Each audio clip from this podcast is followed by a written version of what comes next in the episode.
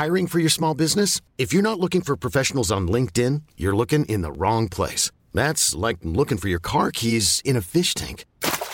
LinkedIn helps you hire professionals you can't find anywhere else, even those who aren't actively searching for a new job but might be open to the perfect role. In a given month, over 70% of LinkedIn users don't even visit other leading job sites. So start looking in the right place. With LinkedIn, you can hire professionals like a professional. Post your free job on linkedin.com slash achieve today. Ever catch yourself eating the same flavorless dinner three days in a row?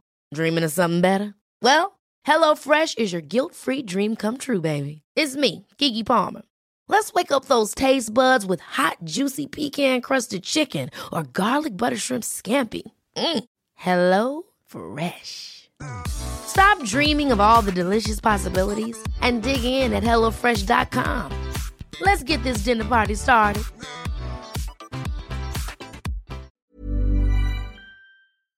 The following program was first broadcast on FNR Digital Radio on Sunday, September 13th, 2015. For more information, visit www.unresolvedshow.co.uk. Previously on Unresolved. I remember she said that the whole night was a bit of a dud. Um, that he seemed not to be in the room, vacant, you know. Then he turns up and he starts stalking her, totally out of the blue. Ja- J- James! Fuck off. Fuck off. Leave me alone. James Logan! So you think that's James? Yeah, that's James's voice. With what level of confidence? You know this isn't my first time hearing this, right? It's just that the date on the tape doesn't match up with the date by which Logan should already have been dead. I know, and it's problematic. But it's more problematic than you might think, truth be told. Um, why is that? Because James Logan actually returned to London again a year later.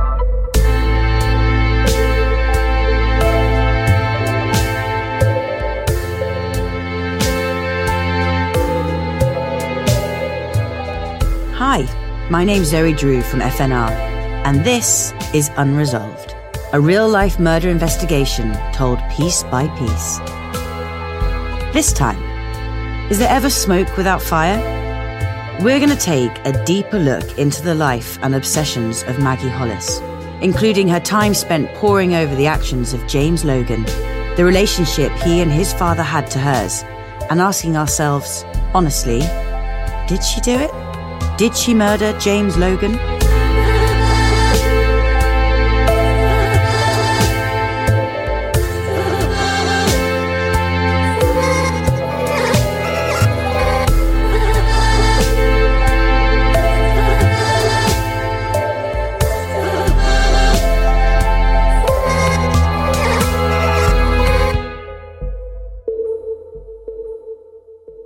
You know in movies how whenever somebody coughs, you just know that they'll be dead by the time the credits roll?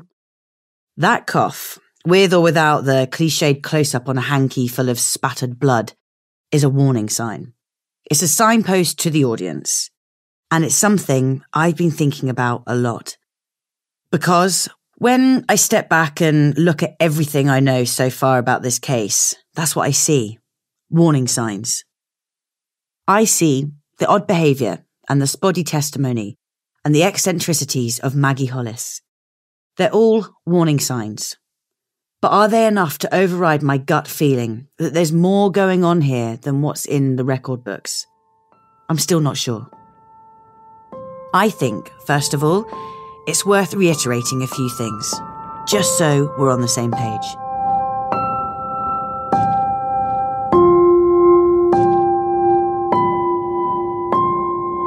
One. On October 3rd, 2005, Maggie Hollis killed Laura Ray, seemingly accidentally by hitting her with her car. That much is fact. Two. Laura was, for reasons nobody knows, not far from James Logan's house.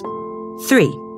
When the police descended on the scene, they found Maggie inside James's house in close proximity to his dead body. Four. The body. Confirmed as being James Logan, had been decaying for several years and he had been murdered rather than dying of natural causes. And five? Maggie's side of the story, which we'll dive into next time, which she believes absolves her of James's murder. But before we open that can of worms, there's something else we need to do, and that's explore how James and Maggie were linked. Because, to be honest, it's probably the most fascinating thing about the whole story. And to do that, I had to go back to Hampton Hospital. Well, this must be costing you a fortune coming here over and over. I've not had this much visitation in years. That's Maggie. We're speaking inside Dr. Edwards' office this time. It's the third time I've seen her in person, and the fourth time total that I've had contact with her. But every time was short and to the point, and over before I really knew what had happened. This time, with the good doctor's permission, I wanted to try and squeeze a bit more blood from that impenetrable stone. I had more background now, more information. I wanted to speak to her for more than just a few minutes. Not least because she was right. It was costing me a fortune in money and time. But more because I thought I now had some of the right questions and more inclination to ask them than I think anyone else had in a long time. Can I ask you a really frank, straightforward question first? Please. Okay, so do you understand that everybody believes that you murdered James Logan? Yes. And what do you think about that? Well, not much anymore, to be honest. A lot of people also believe that they're going to win the lottery. Or that, or that, or that democracy works, for instance. Okay. Um, what about your father? Hmm? I, I said, what about your father? What about him? Well, what, what can you tell me about the link between your father and James Logan? We've been over this, haven't we, Miss Drew? In so much as you told me you believe that Philip Logan, James's father, killed your father. Well, that's not exactly what I said, though, is it? I said it's hard to tell. I said it's unclear. Maggie's right. She did say that. The last time I brought up her father, she said the details were murky. But this time, I had done my research. I knew a bit more. I had listened to Maggie's old tapes. So I knew she was still holding back information. Maybe it was because she's tired. Tired of telling people what she thinks is true, only to be told she's crazy. Maybe she's just older now and less inclined to speak about her past. Hell, maybe she just doesn't like me. But whatever the case, I knew it was time to apply a bit more pressure. Am I right in saying that your father abandoned you as a baby? This sounds harsh, I know, but I wanted Maggie to bite.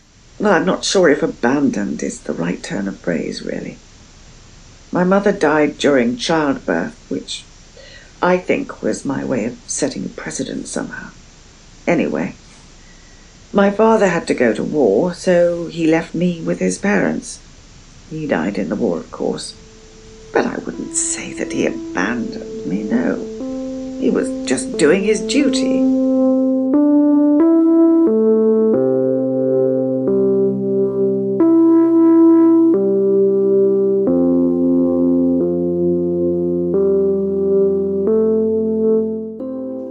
Okay, time to take a trip back to the 30s and 40s.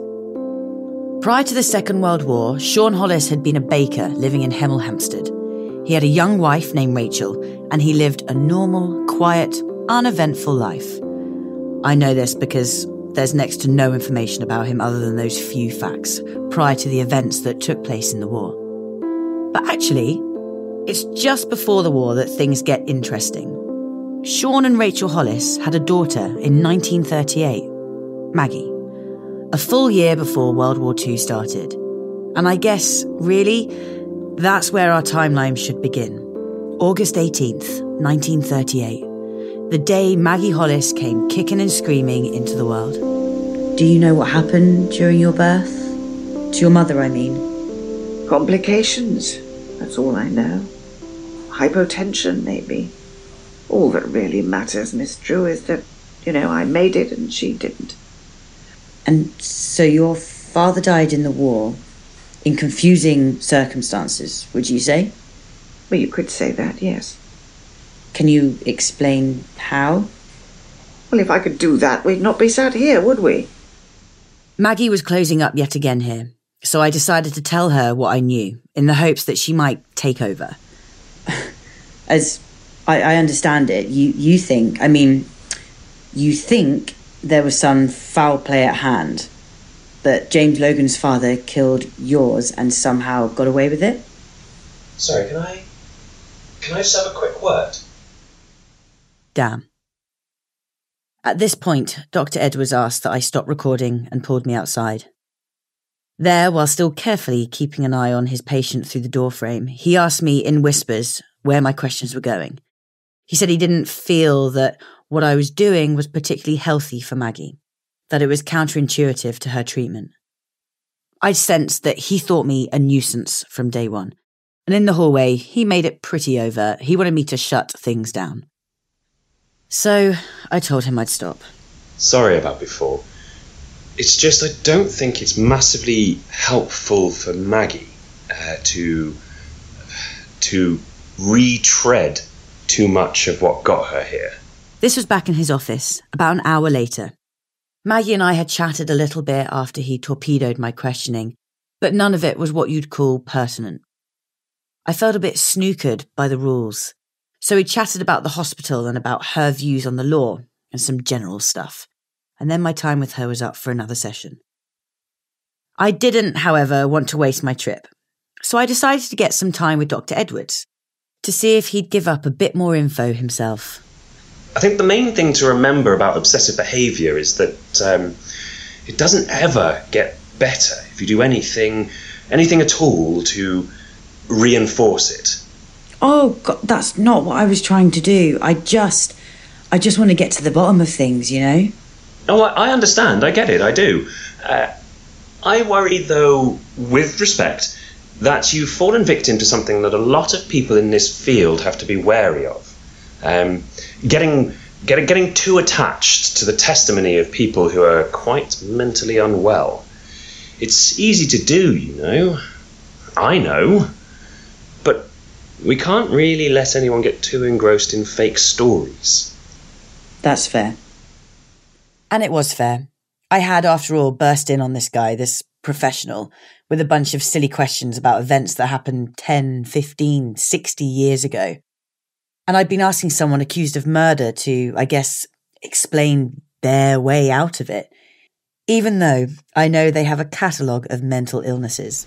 So, I mean, I know you have confidentiality issues here, but what can you tell me about Maggie's history with her father? Honestly, very little. I'm afraid that confidentiality means that, um, well, it, it means it means confidentiality in this case, you know.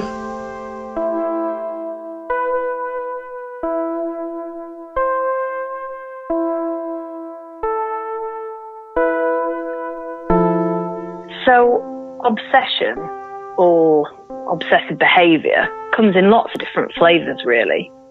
That's Dr. Emma Collins, a psychologist at Royal London Hospital. Emma's an old friend, so I decided to see what I could learn from her about what Maggie might be going through and why it might affect her take on things.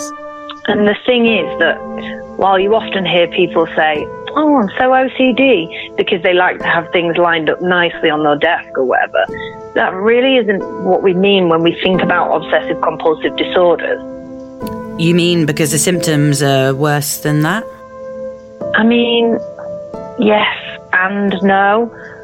Wanting things neat and tidy is certainly a symptom, but that's one of dozens and dozens, and they come under four main brackets.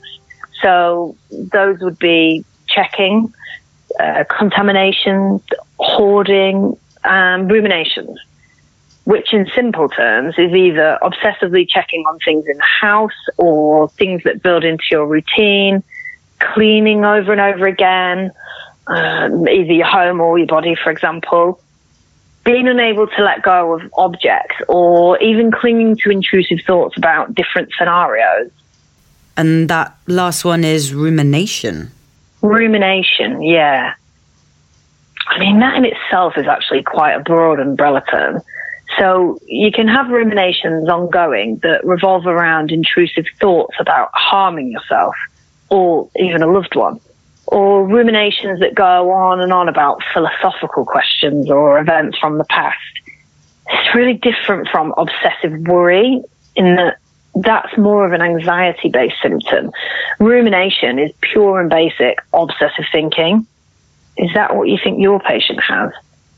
Amongst other things, yeah.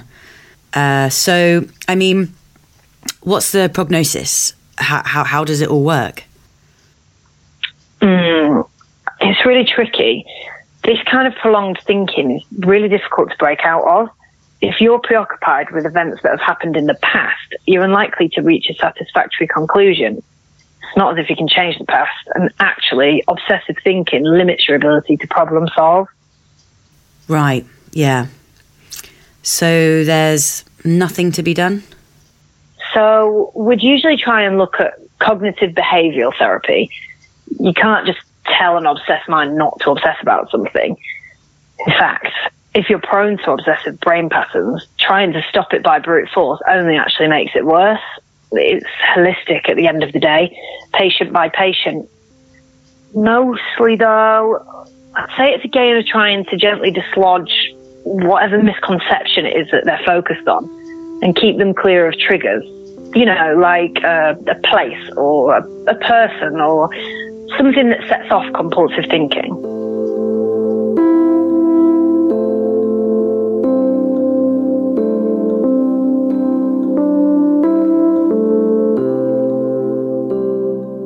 With that insight, it's not hard to see why Dr. Edwards probably isn't my biggest fan. But I've got a confession. As much as I'd love to have heard it straight from one of them, it doesn't exactly matter that my talk with Maggie and Dr. Edwards didn't come to much. The reason? I have her tapes. I have hours and hours of her inner monologue recorded and catalogued. And since I'd done nothing but pore over them for days, I, well, I found a few things.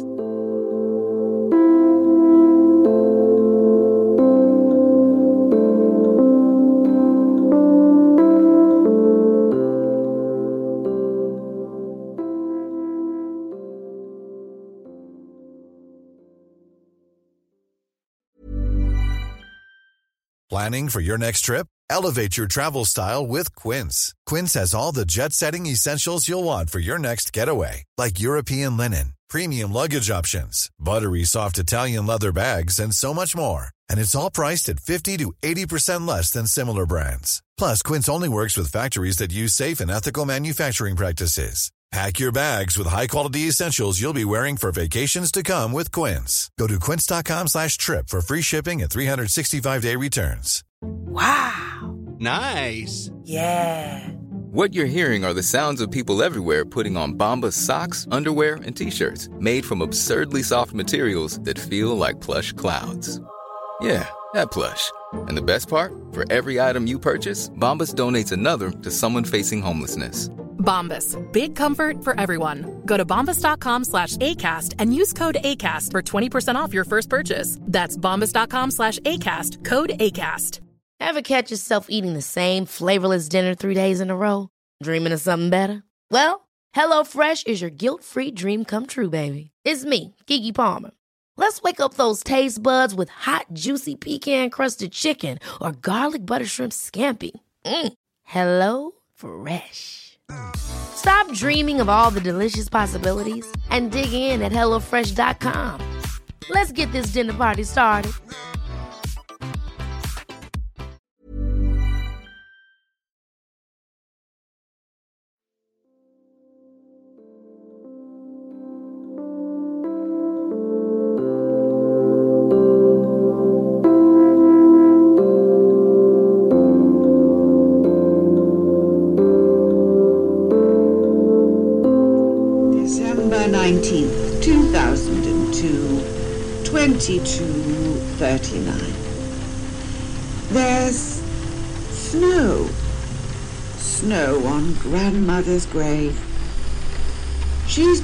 Been for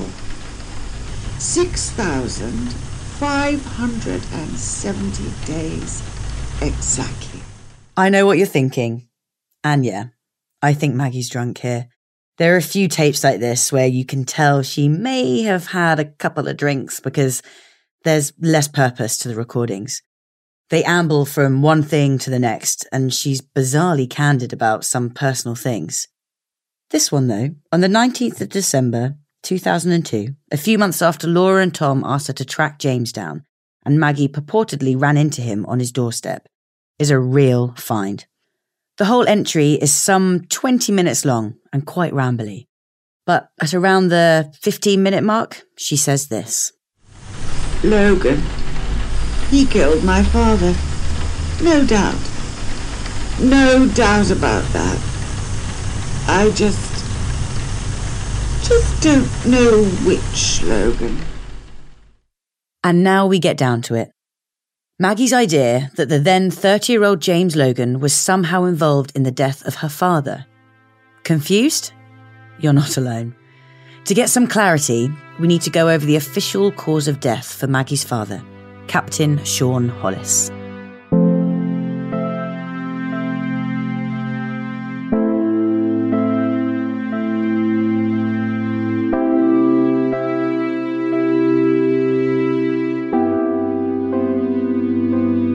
Was a pilot, stationed in Libya, Egypt, Iran, a whole host of places around North Africa. He moved around a lot. But, as mentioned, there's not much about him beyond where he went and where he flew. And pretty importantly to our case, who he flew with.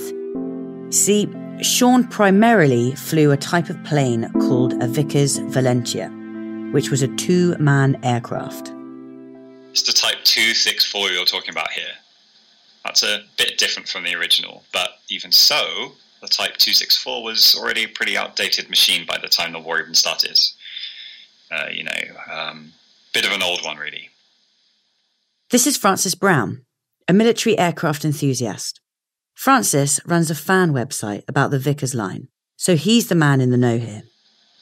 So they were first but to work within the RAF in 1932, mostly as transport sometimes bombing runs once the Second World War started.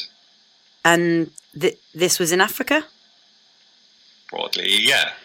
The West African campaign, uh, Iraq, Libya, that sort of space. But there weren't that many of them, and what few there were, well, a lot of them were being replaced by newer aircrafts. The Vickers Victoria, for instance. Sure.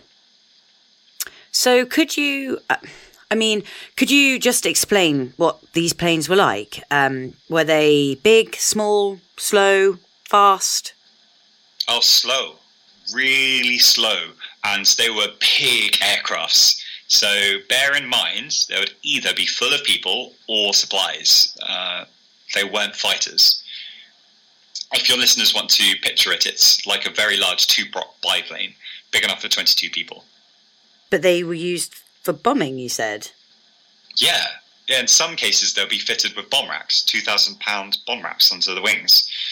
And actually, their speed was the reason for this. So the Valentia had a top speed of uh, 120 or 130. That's max speed, which was nice and slow enough to be accurate. Also, because it was slower than the more modern fighters, which might attack back, if you're very slow, you're actually quite hard to hit. Yeah. And you said to me over email that these planes needed two pilots? Two pilots, that's right. The cockpit was quite terrifying by today's standards. It was very compact and open top. So you would have these two guys sitting very tightly in this small open air box. It would have been incredibly loud and hosey. So, with that in mind, I think it's safe to say that if you're part of the two man crew of a Vickers Valentia, you're going to need to be pretty tight. Which means, I guess, that Sean Hollis and Philip Logan must have been friends.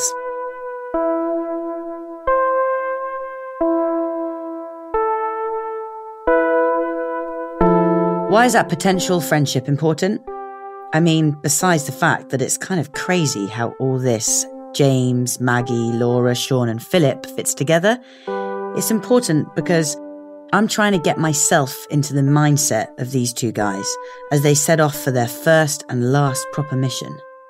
We're moving far away from things that Maggie's trial covered now, but stick with me. World War II is important when it comes to figuring out why Maggie is the way she is. Bombing raid over Libya. We know it was a bombing raid.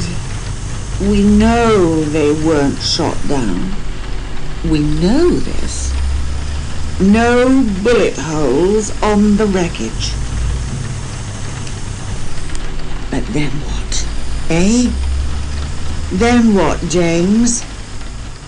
Maggie again, on the same drunken recording. And what she's saying there is ostensibly true. Philip Logan and Sean Hollis flew only one active war mission together during their time in 70 Squadron. For the rest of their career, in the Vickers, they were cargo pilots. They'd ferry people or things from base to base. But on the early evening of September 16th, 1941, they flew a real life raid out of Libya.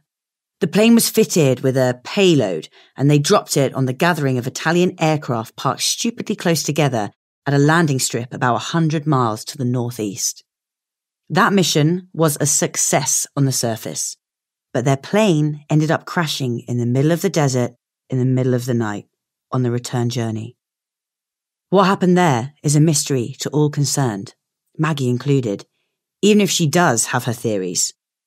What we do know, however, is that the plane wasn't shot down, as she correctly asserts. We know that Sean Hollis died and Philip Logan survived the crash. And we also know that the plane wasn't found for a long time. Years, in fact. And this is where it gets really crazy. Did James ever mention his father? Did you ever meet him? I didn't meet him, no. J- James hadn't seen him, like, well, since he was a teenager. This is Mark Thompson speaking, James's friend. So am I right in thinking that he just ran out on the family? Yeah. As James told it, the guy just legged it when he was a teenager. He, his mum died before I met him, too. I think he was like 17 or 18 when that happened. It was definitely fresh when he got to uni. Did James ever speak much about him, though? Um, I mean, he must have been pretty old when he had James, which makes it seem strange that he just, like, ran out on the family, right? I guess. James wasn't much for talking about that stuff, though, no. Uh, he, he had a word with me about it once, years ago. Said that he hated his dad, which is understandable. He said that he was a shifty kind of guy, you know, a bit of a liar or a cheat in some way. Uh, I, I got the impression that James was like scared of him somehow. And what about when they found his father's plane? The bodies, did he ever talk to you about that?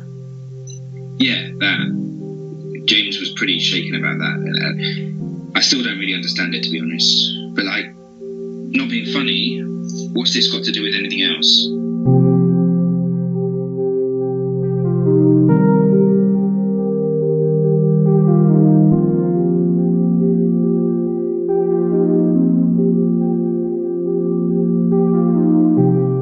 North African desert's a big place.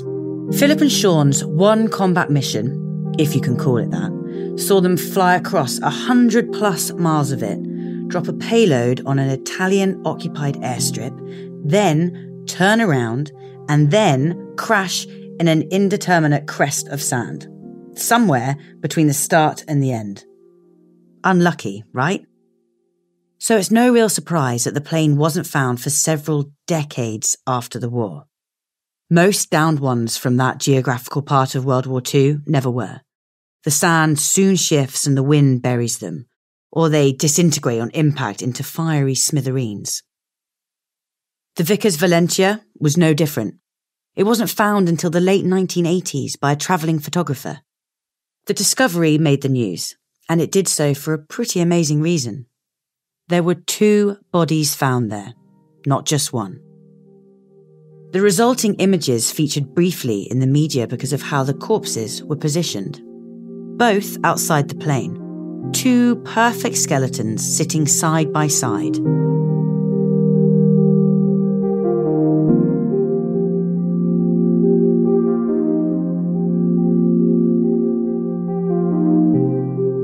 But nobody at the time focused on the one big discrepancy about that. Nobody focused on the fact that Sean Hollis was meant to be the only victim. Nobody, except Maggie, that is. Okay, uh, here we go. Uh, was it September 16th? Yeah, 1609 1941. Mm, Yeah, well, here it is then. Uh, see, uh, see there, let me see. This is James Shepherd, War Office Curator at the National Archives. He's offered to help dig up the specific mission file in question. Uh, so you you don't get a massive amount of detail here. It is very basic, but look, if you look here, you can see the uh, the date, the pilots, the objective, uh, all that kind of basic information. Yeah, that's who we're after Sean Hollis and Philip Logan. Okay, so the target here was five Macchi C two O fives. Those are planes, right? Uh, yeah, they're Italian fighters. Um, stationary uh, here. So they were a natural target, really. And This kind of thing happened a lot, thinning the herd with midnight bombing runs. And And what does it say that they're about uh, the outcome?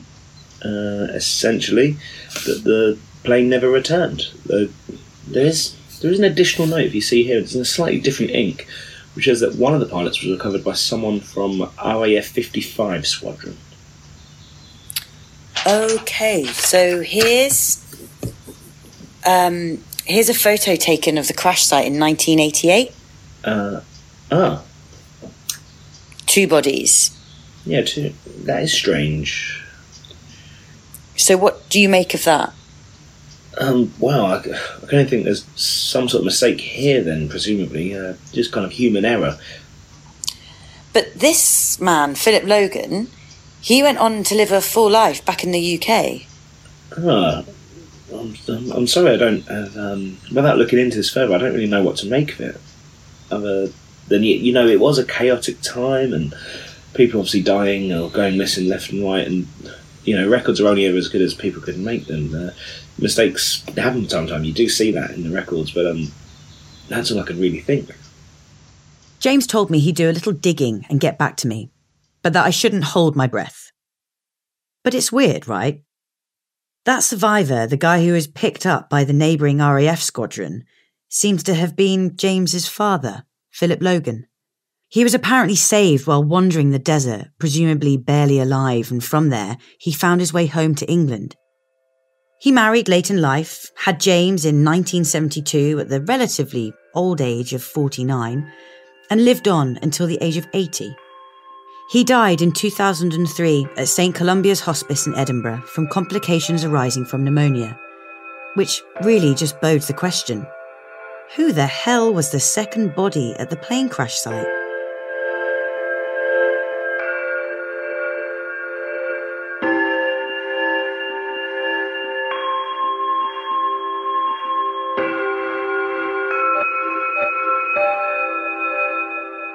Look, as undeniably creepy as this is, you may be sitting there wondering why I'm getting wrapped up in events that took place six decades before James and Laura's death.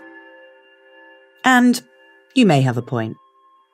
But the answer is, well, because all of this, the mission, the mystery, the lineage, all of it brings us back to one key theme obsession. In 2003, Maggie Hollis had burned through a good few years of her life obsessing over James Logan, his father, her father, and if there was some grand cosmic conspiracy at play involving all three. Her interest in Laura Ray and her fee for keeping tabs on James in 2002 was neither here nor there. This was all about James. It was always about the Logans.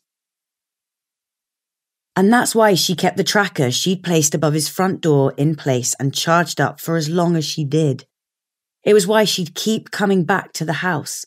And it's why we have this tape from November 2003, a full year after Maggie purports to have last seen James. No, I'm not his mother. I am a friend, though. Have you seen him? Is he here? You tell him to cut those trees of his, please. I'm sorry? You tell him to cut, to cut those trees. They're into my garden now. They're a mess. You tell him that. I will when I see him, but I'm afraid I don't know where he is. Well, he was here this morning. Really? Yes, yes, he was here. I saw him come in. He looked terrible. Stressed. Anyway, you tell him to cut those trees. It's an interesting bit of tape, to say the least, right? The recording misses the beginning of the conversation, but it sounds to my ears like Maggie outside James's house talking to his, sadly now deceased, neighbour. And it makes you wonder is Maggie as crazy as she sounds? Or is she even crazier? It's time to find out. Next time on Unresolved, I'm finally going to get her side of what happened on October 3rd, 2005.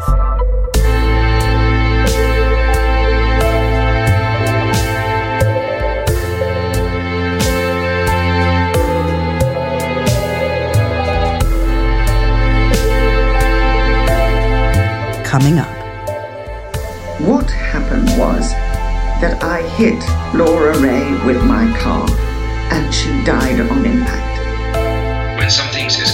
As this, you have to kind of look at it from every angle. So yeah, it's feasible that I mean that Laura wasn't completely blameless here. No, I, I don't. I, I don't see um, my sister being a killer.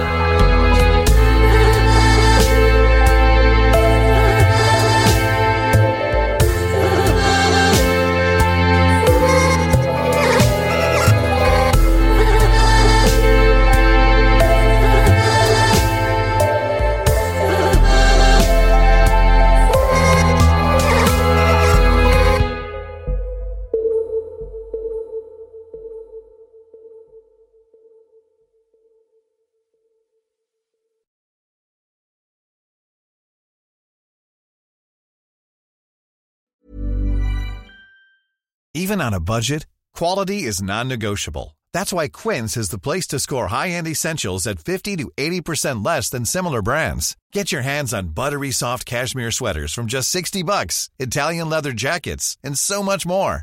And the best part about Quince, they exclusively partner with factories committed to safe, ethical, and responsible manufacturing. Elevate your style without the elevated price tag with Quince. Go to quince.com slash upgrade for free shipping and 365-day returns.